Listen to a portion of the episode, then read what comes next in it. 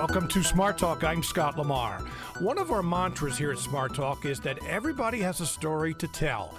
I've often said that they may not know it, but their life experiences and the knowledge each person possesses are stories. Some are better at storytelling than others, but everyone does have a story. The fifth annual Lititz Storytelling Festival is scheduled for this Friday and Saturday.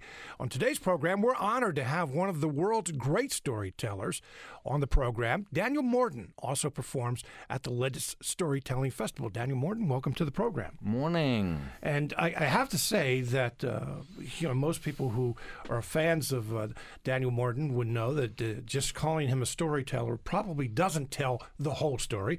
He's an award-winning storyteller, entertainer, author, and I'm going to have another description, another word that describes him in a minute. I'm going to ask him about. Also joining us is David Worth, who is one of the founders of the Lititz Storytelling Festival. David, welcome to the program. Thanks, Scott. If you have a question or a comment, 1 800 729 7532. Send an email to smarttalk at witf.org. All right, Daniel Morden, I've dis- seen a description of you at several places as a troubadour. Mm-hmm. That is a word you don't hear many people described as today. Mm-hmm. Do you embrace that? And what is a troubadour? Well, as I understand it, the troubadour came from the medieval era. And he, and it would mainly have been a he, would have been an itinerant entertainer. And that's what I am. I travel from place to place, performing to whomever I meet. And I have to have a repertoire that ranges from preschool children up to elder uh, elder homes, um, and uh, that's what I do. I also work with musicians, and the whole troubadour thing was to do with um, telling your stories with musical accompaniment, and that fascinates me. So I work with music- musicians an awful lot. So I think that's where the troubadour thing comes from. Mm-hmm. Uh, so you do embrace it then? I love it. You don't have it on your business card, though. Do I you? don't have a business card. Ah, why not? I don't know. I'm not sure. Storytellers don't need business cards. Well, right? I'm not saying that for a moment. Lots of my colleagues have business cards, but I just don't have one. How does one become a storyteller? Well, it's more a process of elimination than choice. You know, I I, I loved books. But I didn't want to be a writer. I didn't want to be on my own all the time. I liked performing, but I didn't want to be an actor. I didn't want to have to pretend to be someone else. And storytelling enabled me to do the best bits of both those jobs. It enabled me to work with story structure, but not uh, sit all day on my own obsessing about it. It enabled me to perform without having to persuade somebody else to employ me in order that I pretend to be somebody that I wasn't interested in pretending to be. I was a very naive 20 something, and what I wanted to do was what I wanted to do. And I discovered um, by luck that it was this. And I've been doing it ever since. I mean, Charles Bukowski said, find a thing you love and let it kill you. And that's what I'm doing. That's what I'm doing. I'm doing it with great passion and vigor wherever I can. when did you realize, now you see you read naive 20 something, but Yeah. uh, when did you realize that storytelling was your ultimate calling? Well, I met another storyteller. I mean, storytelling is an oral tradition. What you do is you hear someone else and you take elements of what they've done and you make it your own. And that's exactly what happened to me. I heard another teller and she told the story of Baba Yaga. You know, you know the story of Baba Yaga from Russia? I do not. She's a wonderful, remarkable character. Um, she's a witch. And she lives in the forest, in the center of the forest, and her hut is surrounded by a white picket fence, only it ain't picket, whatever picket is, it's made of human bones. And on top of every single one of those human bones, there is a human skull. And Baba Yaga herself lives in this hut that's on a giant pair of chicken legs that runs round the clearing inside the fence. And Baba Yaga is powerful, but she's also dim.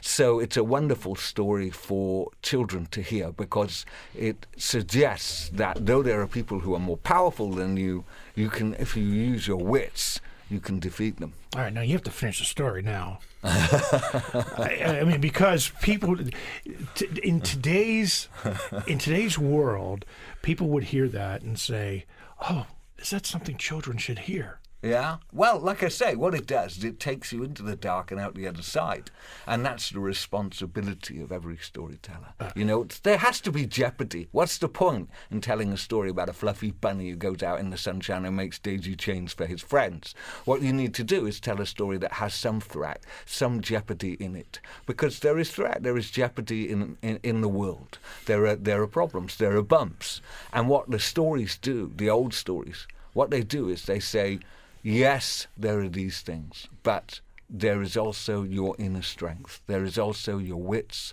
your courage, your resourcefulness, your friends, and you can triumph over adversity. And that's what the stories are always saying. So there always has to be jeopardy. What are some other elements that go into a good story? Well, for my preference, I think there has to be a character you like. You know, I mean that that that is a kind of controversial in the context of modern literature and Hollywood. But um, you know, I'm not going to devote hours of my time and hours of audience time to a character that people find odious. So I want an every man and every woman. I want someone who isn't perfect, is flawed, but is like us. And then they meet adversity, and what do they do? Also, I love the way that stories wind in on themselves like a pattern in the Book of Kells.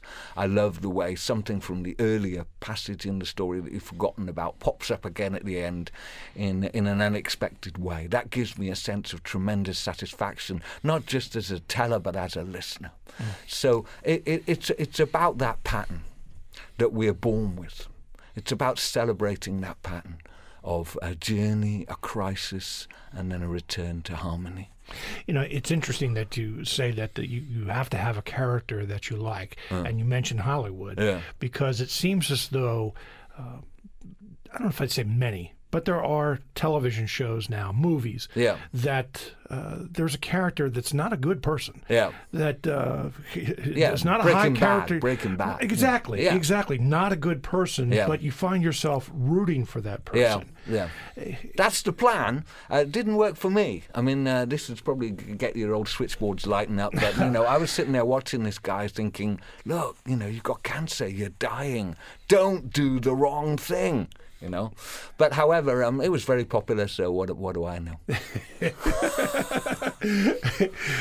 All right. So for those out there, because you're, you know, every storyteller, I get the sense that every storyteller is unique. Yeah. You have your Yeah. own, Yeah. your own favorites, the things you like, how you do it, and all that. So you said that you you met this woman who told the story. Yeah. And so when did you decide? You know, I could do that. Well- but here's what I like. Yeah, well, that's a slow process, and I'm still I'm still doing that after 25 years. You know, it's still pretty instinctive. I mean, I, heard stories that I loved. I found in books stories that I loved, and gradually I realised that they shared common elements, and those common elements cons- uh, created the the kind of story that I wanted to tell. So. Um, I, you know, I, I think, I mean, it's been said there are only seven basic stories. And one of them is Rebirth. So it's Walk the Line, it's the Johnny Cash movie, it's Sleeping Beauty.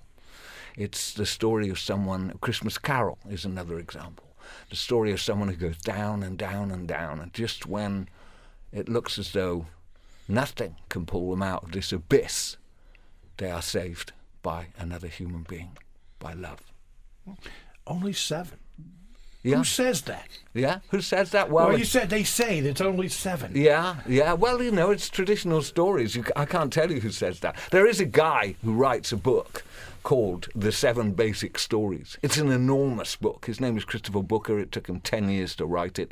Um, of course, I read it. Um, so he's one of the people who says that. But then there are other people who say there are only three. And then there are other people who say there's only one.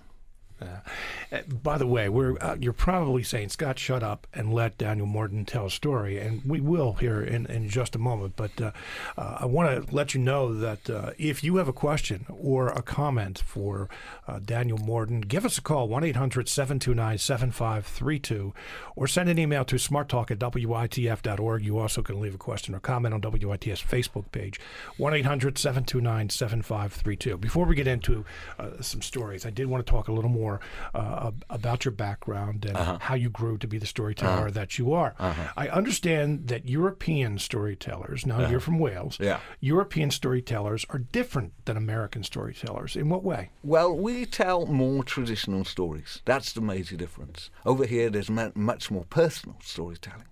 But in, in the UK, in Europe, it's predominantly the telling of the old stories. Mm-hmm. So I consider myself a kind of old order storyteller when I'm over here in the um, in the festivals. I'm surrounded by people who are telling stories about now, and I'm telling stories about then. Mm-hmm. You just came from Utah yeah. at, a, at a, a, festival. Do you spend most of your time in the U.S.? No, no, no. I, will make a visit a year. I would think. Mm. most of the time I'm in the UK. I might go over to um, mainland Europe uh, two or three times in a year. I'll be over in Germany when I get back from here. But uh, most of the time I'm based in the UK. Okay. Uh, I, when you say that uh, you like the old, yeah, and you are talking the old in Europe, here in the United States, old is 250 years old, but in Europe it goes back uh, hundreds, if not even farther than that. But Thousands. Yeah. Homer yeah. is one of your favorites. Yeah. Odyssey and the Iliad. I Why? Loved, I, well, because they're the blueprint. They're, they're the blueprints. I mean, one of the wonderful things, for example, about the Iliad is it's basically in Europe the first story about war. And there are no goodies and there are no baddies. The central characters will perform acts of extreme savagery and then moments later perform acts of extreme compassion. And that goes right back all the way there all the way back to the beginning of European culture. And I find that remarkable. I find that absolutely remarkable. I mean, even in the Odyssey, when Odysseus is stuck in a cave with uh, uh the Cyclops who is eating his way through Odysseus's crew, once Odysseus has blinded the Cyclops, there is a moment, and there's no other way of reading it. There is a moment where we, the listener, feels pity for the Cyclops pity for this vicious flesh eating monster. And Homer has put that in there. I cannot see any other reason why it's why it's there. It's put it in there to give us a rounded view of every character in the story. The gods and goddesses, they're not good, they're not bad, they're us. And the characters are us. You know, we're a salt and pepper mixture, as Thomas Hardy said. On a good day, we're good. On a bad day, we're not so good. Okay, now I'm maybe asking you the impossible. Uh-huh. Uh, because we, we we talked ahead of time about well you ask how long do you want my stories to uh, be yeah, and yeah, we're you know we're time restricted. Can you tell a five minute version of the Iliad or no? Odyssey? I certainly I can't. did not no, think you could. Okay. You know, there's a thing. They're called epics for a reason, That's my friend. It's, I, it's, it's so, like you know buying a fridge magnet of a Mark Rothko painting. you know, something fundamental is lost when Right. you haven't got the scale. That's right You know, when you finish a performance of the Iliad or the Odyssey, the audience ought to have gone on a journey. You know, they ought to have finished and sit back and go, ah, and there ought to be sweat rings under their armpits. You know, they ought to have been through that ordeal on some level with Odysseus. And so I can tell you other stories. I'm happy to tell All right, you. we'll tell you. We'll, we'll, we'll, some shorter, not so epic stories in a few minutes. Okay. Deal. You're listening to Smart Talk on WITF, your home for NPR News and all things regional. I'm Scott Lamar. We're discussing storytelling today. We're going to hear some stories here in uh, just a just a moment or so from award-winning storyteller, entertainer, author Daniel Morden. And David Worth is going to join us in just a few minutes. He's one of the founders of the Lititz Storytelling Festival, which is this Friday and Saturday. If you have a question or comment, I know you want to sit back and listen. 1-800-729-7532. Send an email to smarttalk at witf.org. You also can leave a question or comment on WITF's Facebook page. Again, the phone number is 1-800-729-7532. Right, I knew the answer to uh, whether you could do the Cliff Note version of the Iliad or Odyssey, but tell us a story. Okay. Well, what do you want? Do you want a romance or do you want some nonsense? I mean, there is an election coming up. The nonsense might be useful to prepare your All listeners. right, all right, let's go with nonsense. Okay, nonsense. Well, we have a great tradition of, of nonsense stories in Wales. And um, like I say, you know, sometimes people say things that don't make any sense, but they say them with a straight face. And um, you walk away wondering what the truth was. So, just in order to warm you up for your imminent elections, here goes. Yesterday morning at six o'clock in the afternoon, I was flying through the sky in a little boat when I saw two men on horseback riding a pigeon. I said to them, Excuse me, have you seen my sister? And they said, What does she look like? I said, She has a long white beard. And they said, No, we haven't seen her, but there's a man down there, go and ask him. So I went down to the man's house, I knocked on the door, he couldn't miss it, it was all by itself in the row. Uh, a big man opened the door, he was so big he jumped out of a thimble. He shook me by the hand, he said, Would you like some breakfast? I said, No, thank you, so he gave me some. He gave me a plate piled high with lumps of steaming crunchy beer and a drink of mashed potato. Uh, I li- lifted some crumbs of beer into my mouth, but they fell under the table. I had a look under the table, and there, sitting under the table, eating the crumbs of the beer on the ceiling, was a giraffe. I said, I'm going to strangle that giraffe. The man said, No, don't hurt the giraffe. That's a very useful giraffe. Only this morning, that giraffe was out in the garden and it caught a rabbit and ate it. If you don't believe me, ask the rabbit. So I went outside in the garden. There was a lovely apple tree covered in bananas. There was a man who was blind, a man who couldn't talk, a man with no legs, and a man with no clothes on. The blind man saw the rabbit. The man who couldn't talk said, Hey, look, there's a rabbit. The one with no legs chased the rabbit round the garden, caught it, kicked it, gave it to the man with no clothes on who put the rabbit in his pocket. Then I looked, I saw some deer. I put an arrow to my bow. I thought there's nothing I like eating more than a nice bowl of Cheerios. So I loosed the arrow through the air at the deer, but the arrow missed the deer and hit a fish who was going past on a motorbike. And with that fish, I made the best apple pie you ever tasted. Wow. that fits right in with our election this year. Yeah, you know? yeah. I, I have to I'm say, just trying to help. you know, if, we put that, if we put that under in our newsroom, Uh-huh. a news story this afternoon, and called it an election coverage, Uh-huh. it wouldn't uh, surprise anyone. No, today. that's right. That seems to be the way it's going. In the? UK too, I hasten to add. Yeah, oh, that's right. You did have, uh, you've had quite the uh, uproar here in the Oh, UK. my You're- heavens above. Yeah. Let's not go there. All right, so, all right, but the first thing I have to ask is, okay, I can see sitting down writing that. Uh-uh. Did you actually write it? Did you no, actually write it down? I put it together. It's a traditional story. Um, I found different versions of it from all over Europe. It predominantly consists of a run that used to be told by an old man in West Wales called James Wade, Shemi Wad in my language. Um, and uh, I added some bits from Grimm. I added some bits from some Irish tales. So it's it's a kind of hodgepodge, but predominantly Welsh. Well, then the second question is, Uh-huh. how do you tell that story? With, I mean, just the, the speed, the uh-huh. pace, uh-huh. remembering everything. How do uh-huh. you do that? Well, it's about images. You, you, you memorize the images. And they're crazy images. They're, they're easy to memorize. So you move from one image to the next. You don't have to remember the words. You, you just remember a sequence, a pattern of pictures. Well, I can, yeah, I certainly, in my mind, w- as you were describing all these things, was picturing it. Yeah, yeah. That, that that's the wonderful thing about storytelling. It's it's it's a kind of cinema of the mind. Someone can stand up and they can tell a story about a giant tearing a palace out of the ground and wading across the ocean and placing the palace uh, on the other side of the sea. And, and we don't have to spend all that money. We don't have to waste all those resources in CGI. We just say it and the audience picture it. Yeah, CGI for those who don't know, that's a uh, a, a video term. Uh-huh. So, uh, but in today's world, we'll just uh, identify that. I, I have to tell you, you know what it, it kind of remi- reminded me of, and Yeah. now it brings a new appreciation to it. It reminded me of a late 1960 Beatles song. Oh, yeah? Which one? Go on then. Well, kind of like Strawberry Fields Yeah. Forever. Uh, Yeah, yeah. You know, uh, Lucy in the Sky with Diamonds. I Well, mean, Lennon was a big fan of nonsense. He was a big fan of. Uh, there was a whole seam of nonsense in the public discourse at that time. There were a lot of comedians who were doing this kind of stuff, like Spike Milligan and Harry Secombe. And Peter Sellers was Mm-hmm. friends of theirs. They were in a radio show called The Goons, and Lennon was a big fan of that. Did do you see that? As a storyteller, do you see that in, in kind of some of those lyrics? Yeah, I love it. Mm-hmm. I love it. I mean, I, you know, wherever I see it, you know, I, I love it. I kind of collect this stuff. All right, well, let's talk about the rose, romance now, because now I am interested to see the juxtaposition. So, Juxtaposition. That's a lovely word. I love it. I don't use it very often. No, I don't use it I- often enough. When I, you- how about a story using juxtaposition? Okay. Not We'll right now, but we'll see what we can do. No pressure. Go ahead. Go ahead. Romance. There was once a thief. He was a pickpocket. He was a marvellous pickpocket. He could walk past you, take your socks from your feet inside your shoes, and you wouldn't even know. Now, one time he was walking through a crowded marketplace and he saw a young woman, and their eyes locked. And the moment he saw her and she saw him, his heart leapt. And he thought, this, this is something special. I'm not going to steal from her. And as he walked toward her, he tried to think of something witty to say.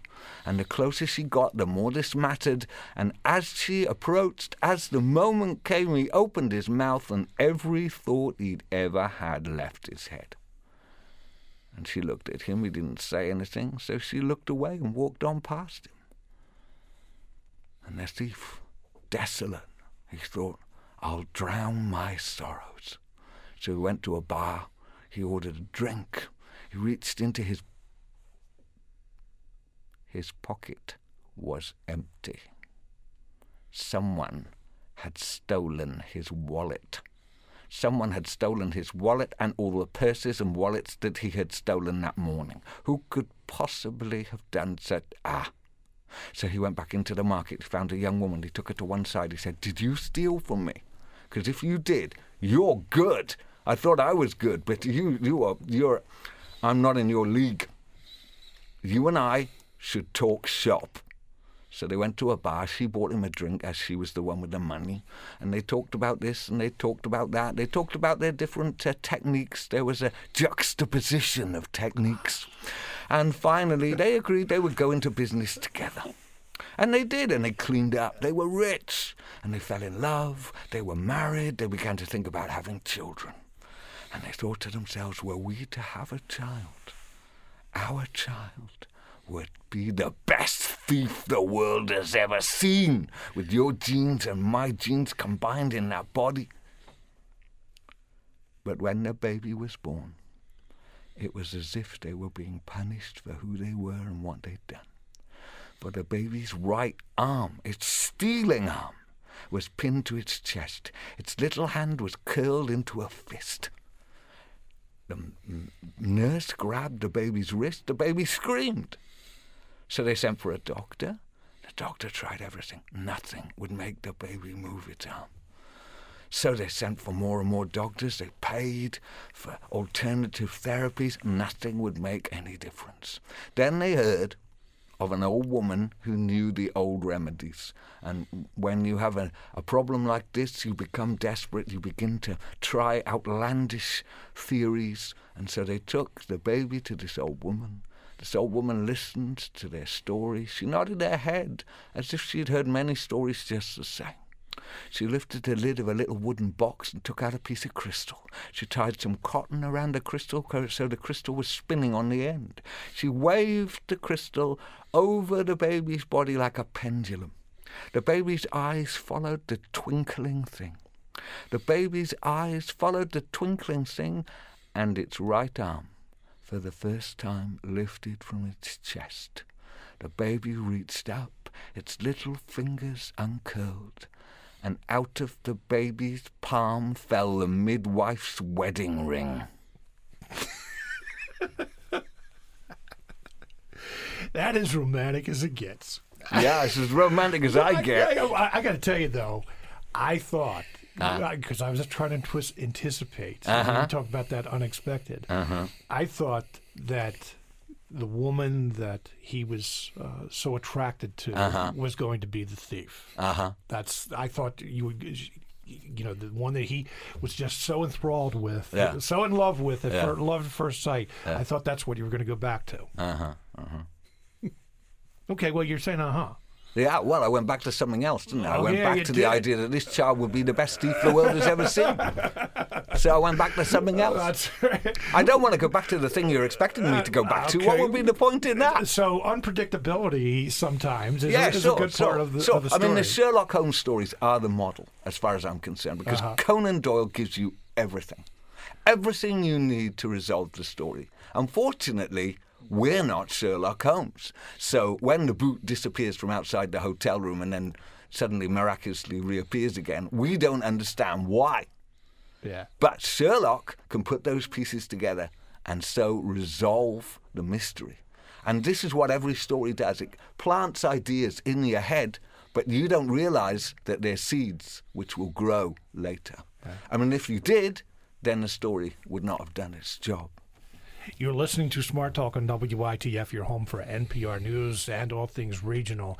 Uh, this is a unique Smart Talk today, and uh, I like it. Daniel Morden, who is uh, uh obviously uh, a world renowned storyteller, and I, am sure we have a, a, lot of our listeners out there saying, I love his accent. Yeah, that, that's that, fine by me. that Welsh accent. If you have a question or a comment, 1 800 729 7532, or send an email to smarttalk at WITF.org. All right, so David Worth has been sitting here smiling, and uh, I don't know. You look kind of proud of yourself that uh, you have David, uh, excuse me, Daniel Morden at uh, the Lititz uh, Storytelling Festival this weekend. I am just so pleased. You know, we have such a great lineup, and Daniel is here. We heard him a couple of years ago back in Jonesborough, Tennessee at the National Storytelling Festival, and we said, man, if we can get him to come to Lititz, we're going to be happy. And he's here this year. He'll bring his unique take on the epics and the myths and the folk tales and put that into the mix with the other tellers. We got Carmen Deedy, who's a Cuban American, you know, a refugee story, growing up Cuban in Georgia. Figure that one out, right? Mm. And then Donald Davis, who's kind of the dean of American yeah. story, you know, small town Americana, the poignant and the humorous and the true uh, coming out of those things. And of course, Bill Lepp the incomparable, one and only Bill Lepp, the six time world champion liar from West Virginia. You yeah. never know where he's going to take you. yeah. Noa Baum, who's an Israeli American Jewish uh, folk tale teller and um, raconteur of that experience in Israel and between the Israelis and the Palestinians. And I'm missing one. Who's my last one? I don't have. See, we took your poster. Oh, away, that's fine. we could uh, done that. All right, we'll think of yeah. it here in, a, here in a minute. But this is the fifth annual Lititz uh, Storytelling Festival. Oh, how, how did it come to be? Well, um, a friend of ours told us we ought to go down to the Jonesborough uh, Festival one year, uh, years back. Uh, Alan Giagnocavo, uh, CEO of the Fox Chapel Publishing, he knew that Brenda and I uh, like to tell stories. We tell stories in our work from Mennonite Central Committee, motivational stories about the needs of people and and how they can find and you can be part of that solution. Uh-huh, you know that you uh-huh. set up there. Yeah. We went down there, Scott, and it was four days storytelling morning, noon, and night. And by the end of it, we came back and we said, you know, Jonesborough, Tennessee is about the size of Lititz. And they can bring 20,000 people there to hear stories for four days straight. Maybe we'll we'll take a slice of that and see if we can't bring that to Lititz. And so that's that's what's happened. Brenda and I have been working at it, along with the help of sponsors, family, friends. Uh, it's a whole crew that gets together to put this thing uh, to make it happen at the Warwick Middle School. Yeah, that, and uh, I should mention that uh, WITF is uh, participating as one of the proud uh, proud to be involved in the, the festival this year as a media sponsor. So, you know, we were talking on uh, b- before the program that uh, our audience is is perfect for yeah. because our audience loves to hear stories. I tell, yeah. you know, it's not the same thing, but I tell guests all the time, tell me a story because yeah. everyone has a story.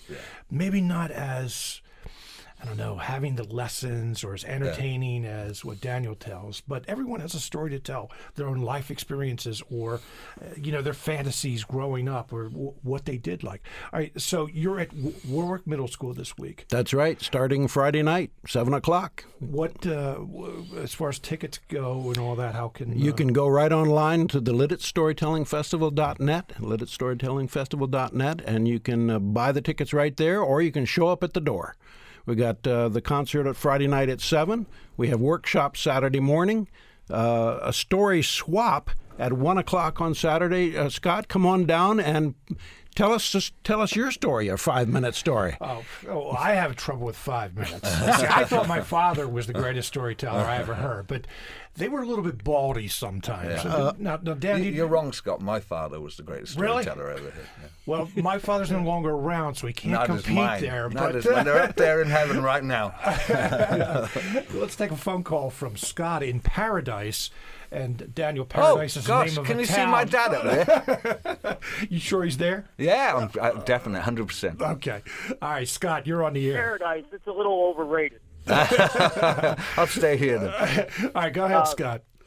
here's my question. I've been a public speaker for many, many years, Uh-huh. uh, but I um, have never been in storytelling, Uh-huh. and I've always been intrigued by it. I'm from West Virginia. I've been to the Liars Contest, um, you know, and really was uh, really enjoyed that. I think Appalachia has a real history of storytelling. But I've never been involved in any contest or anything like that. Uh-huh. I was just curious if you had any advice for uh, somebody who wanted to get started in that. Yeah. Where would you go to get started? Where do you find your material? I like the idea of telling the old stories and telling them Yeah. well. Yeah, well, Um, well, I mean, um, the first thing you've got to do is find a story you love. You know, telling a story you don't like is like telling a joke you don't find funny. You know, it's not going to work, is it? So you tell a story that you're itching to tell. Um, and there are fantastic resources on the net now. When I started 25 years ago, that didn't exist. I was plundering books. You can, if we, if you ask for permission, you can generally tell a story that you've heard from other tellers.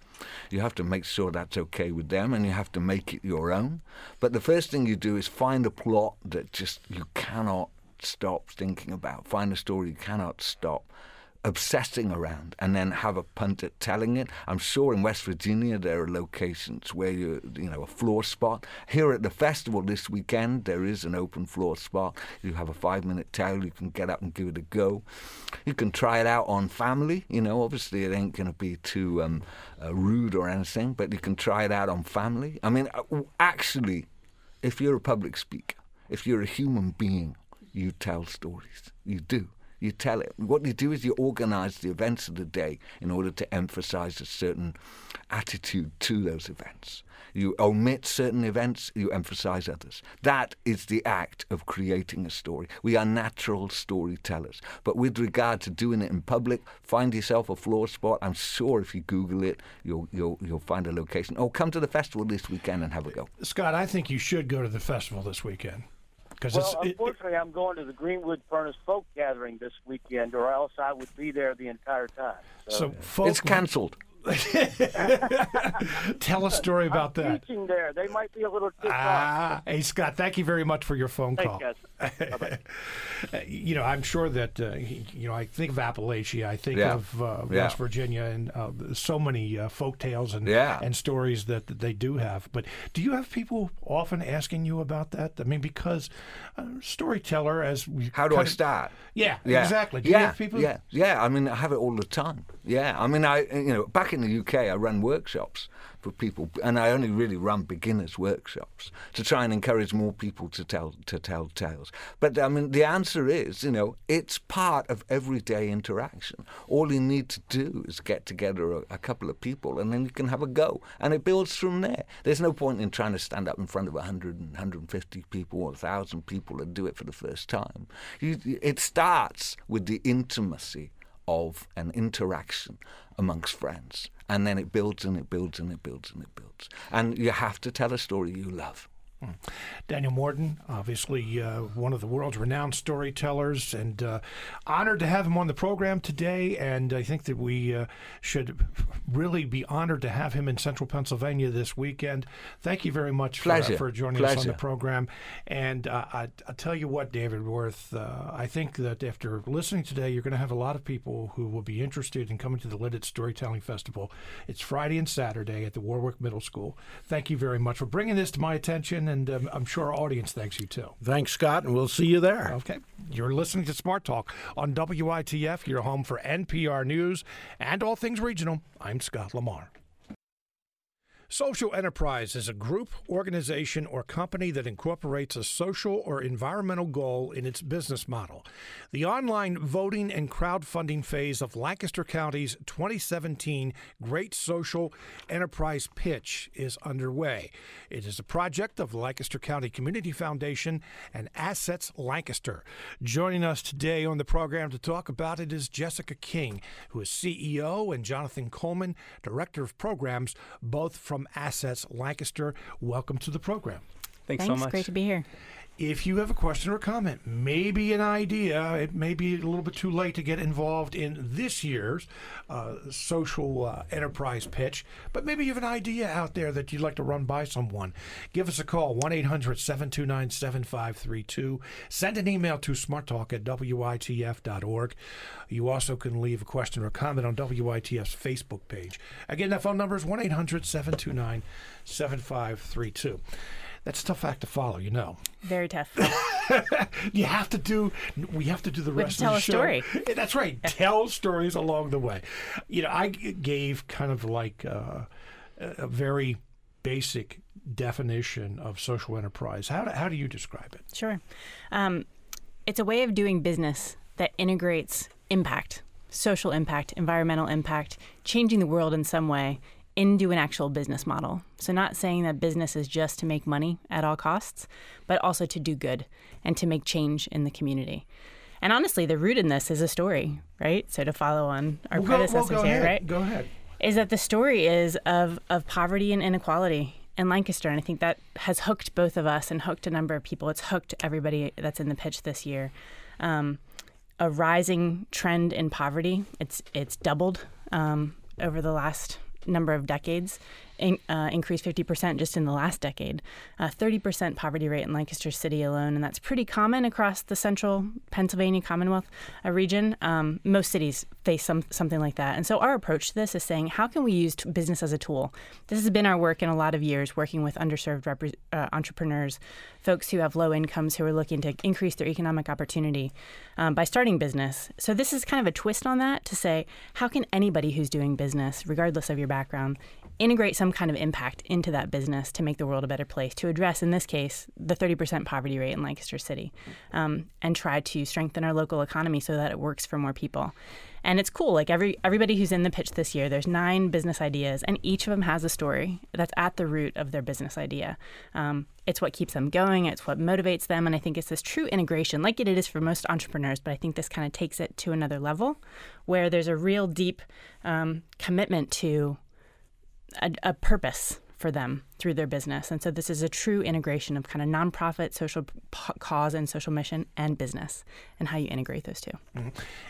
You know, and I'm going to talk a little bit about history here in a moment, but uh, something that strikes me is that, um, you know, it's obvious that uh, we are in the midst of a political campaign.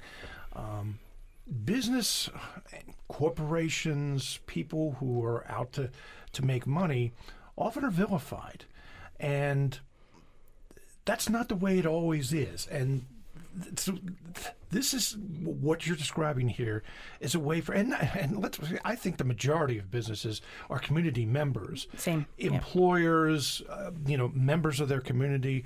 Uh, so you know, sometimes a lot a lot of them get a, a bad name. Maybe it's politically ex- expedient, Mm-hmm. but what you're talking about here is people who are giving back to the community. Mm-hmm. Absolutely. Right. And the idea that we're trying to focus on is the, sure, most businesses are operating as good community members, and a lot of them are charitable with their profits at the end of the year. What we're trying to say is what more can they do with their business model, within the DNA of their business? How can they transform their community? How can they make a positive impact beyond just giving some of their profits away at the end of the year to the nonprofit community, but through the business model, how are they impacting the community and taking that extra step? So uh, most businesses now are, are wonderful community members, but what more can they do so that they are even having a stronger positive impact on the community through the business model? So that's really what we're trying to focus on now and having an intentional coupling of the, the impact and the profit into the same entity. And and once we go, because we're going to go through the nine that uh, that you do have, I think that uh, our, our listeners will find that. Uh, you know, it's it, there are pe- more benefits. Just what you described, Jonathan. There are more benefits than just taking profits and here's a percentage of it giving to a nonprofit. There are, are actual people who benefit from the things that, that we're, we're, we're talking about here. Uh, let's go back and do a little bit of history. Um, how did uh, the, the Lancaster County Great Social Enterprise Pitch uh, begin and how does it work? It was a partnership uh, between Assets and the Lancaster County Community Foundation, looking at ways that we could integrate this idea of using business as a tool for good uh, in the community, and it, it does lots of good. We don't want to have any assumption that business doesn't do good. There are so many great businesses already out there. This is not. It's what makes a community. Absolutely. But this is just saying, you know, the Community Foundation has been given, making grants for over 70 years, but there are limited grant dollars out there. There's limits to philanthropy. Um, for example, you know, back to some of what Jonathan was saying, in 2015, the U.S. spent 360 billion in philanthropy. We gave that to charity to help, you know, fix social issues. We spent about the same amount going out to eat. So when you think about that kind of together, what are the ways? This is what started this. What are the ways that we could inspire the private sector to take kind of some of the load and work with the social sector to address some of our, our social sector challenges. Um, so looking at how could some of those restaurants that basically do the same amount in philanthropy, like as philanthropy does, can they make change in through the people that they hire?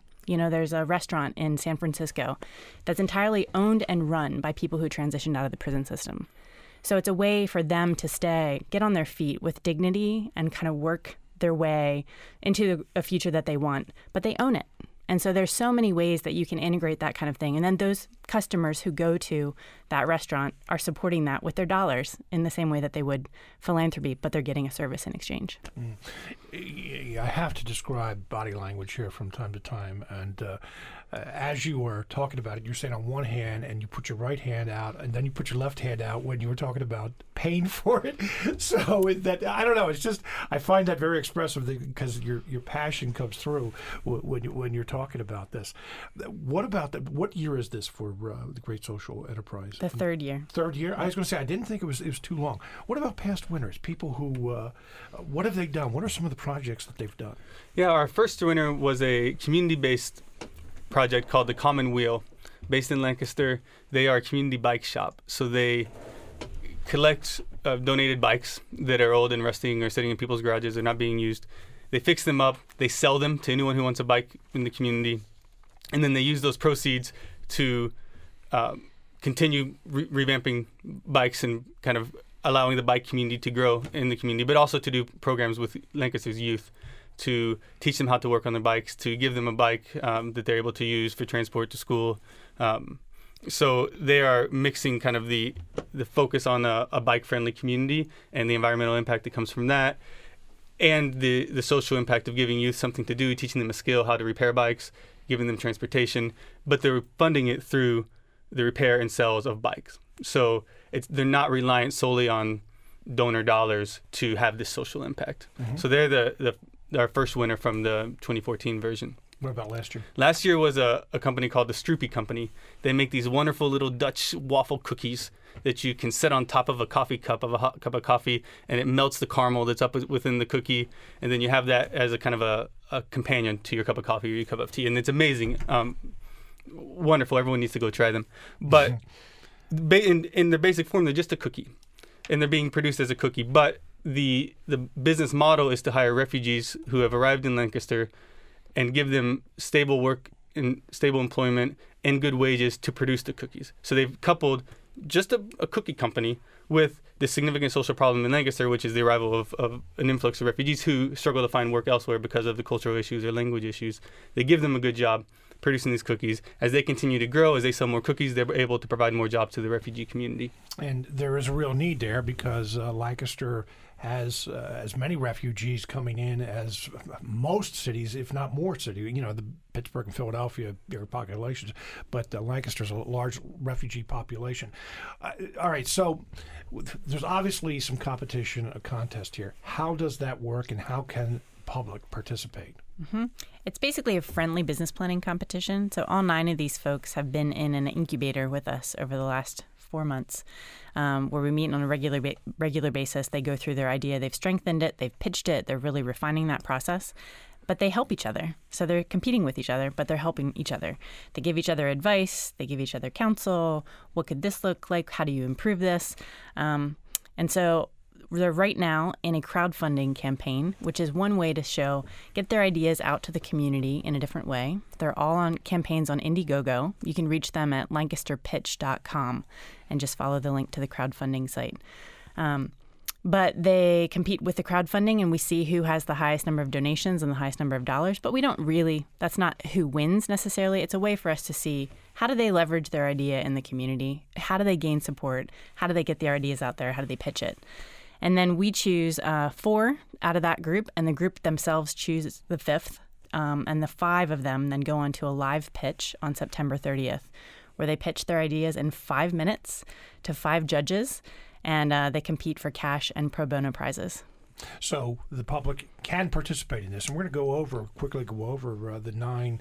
Um, they're not finalists, right? Nine that are left. Is, is, is that? They're the they're the participants as of now. Okay. Yes. Okay. Uh, we'll go over them in, quickly, but I, I'm curious.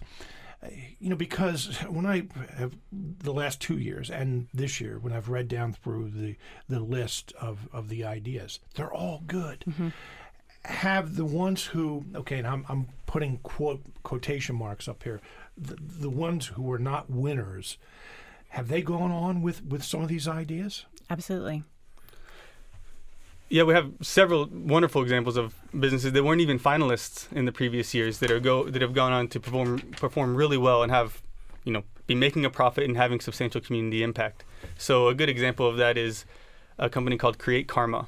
They're um, doing community yoga training in Lancaster. So their first training had I don't remember the numbers, but almost 100 people in their first um, nine month training program that they th- they developed. And the idea is that they're training yoga trainers to then go into the community and provide the services in, in areas where, where most folks are not accessing um, that that type of operation or that type of uh, opportunity. And so they're expanding that idea, and they've done really well um, in their first iteration of, of the training. And you know we're seeing that as a huge success that will continue to grow. We have about five minutes left, so I'm going to ask you about 30 seconds each for, for these, if you can do that. Um, I want to go down through the nine crowdfunding campaigns uh, with the business descriptions. Uh, descriptions. Sober bars. What's sober bars? Sober Bars is a self-descriptive. It's a sober bar. It's a place for um, nighttime entertainment that doesn't involve um, substances. That doesn't involve alcohol. So it's the bar feel without the alcohol for people who are in recovery, for people who, for religious reasons, for when other, other reasons, don't drink and don't want to be in an environment where there is alcohol. It provides that alternative um, to to prove that you can have fun as a young person in the community without alcohol. Uh, win workplace. Win workplace solutions.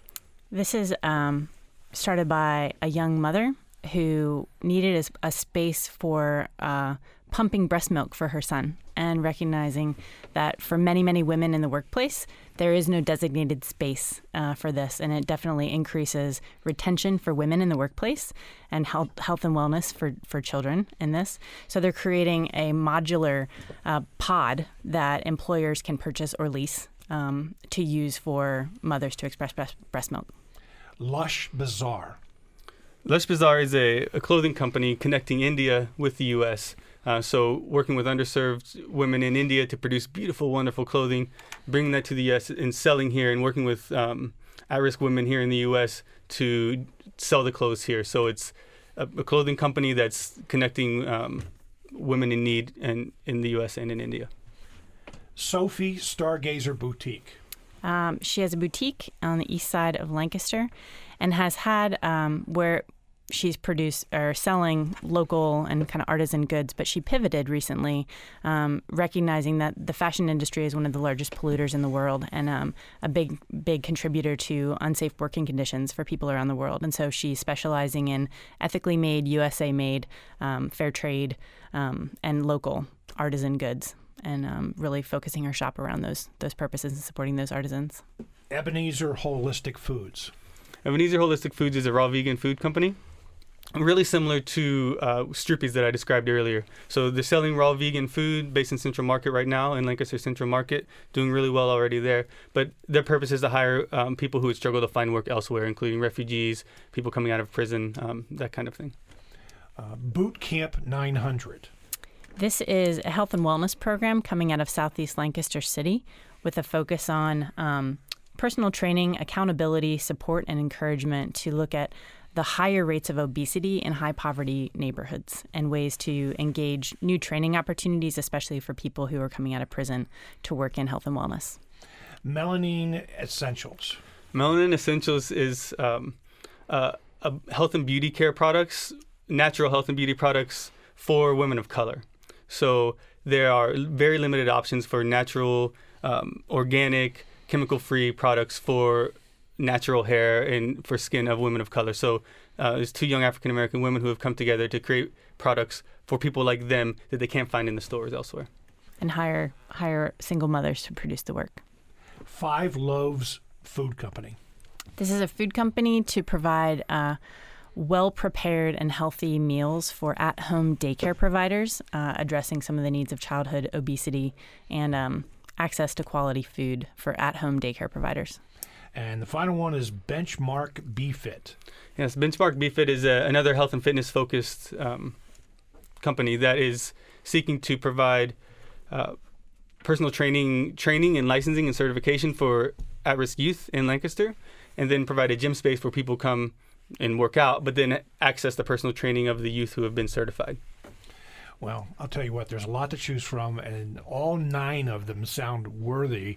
Uh, but again, uh, in the 30 seconds we have left, how can uh, those listening today, how can they participate? We have one more week of crowdfunding, so go to lancasterpitch.com check out their ideas. They all have these great two minute videos that you can check out their ideas, hear their stories, go back to that story piece, and then support their ideas.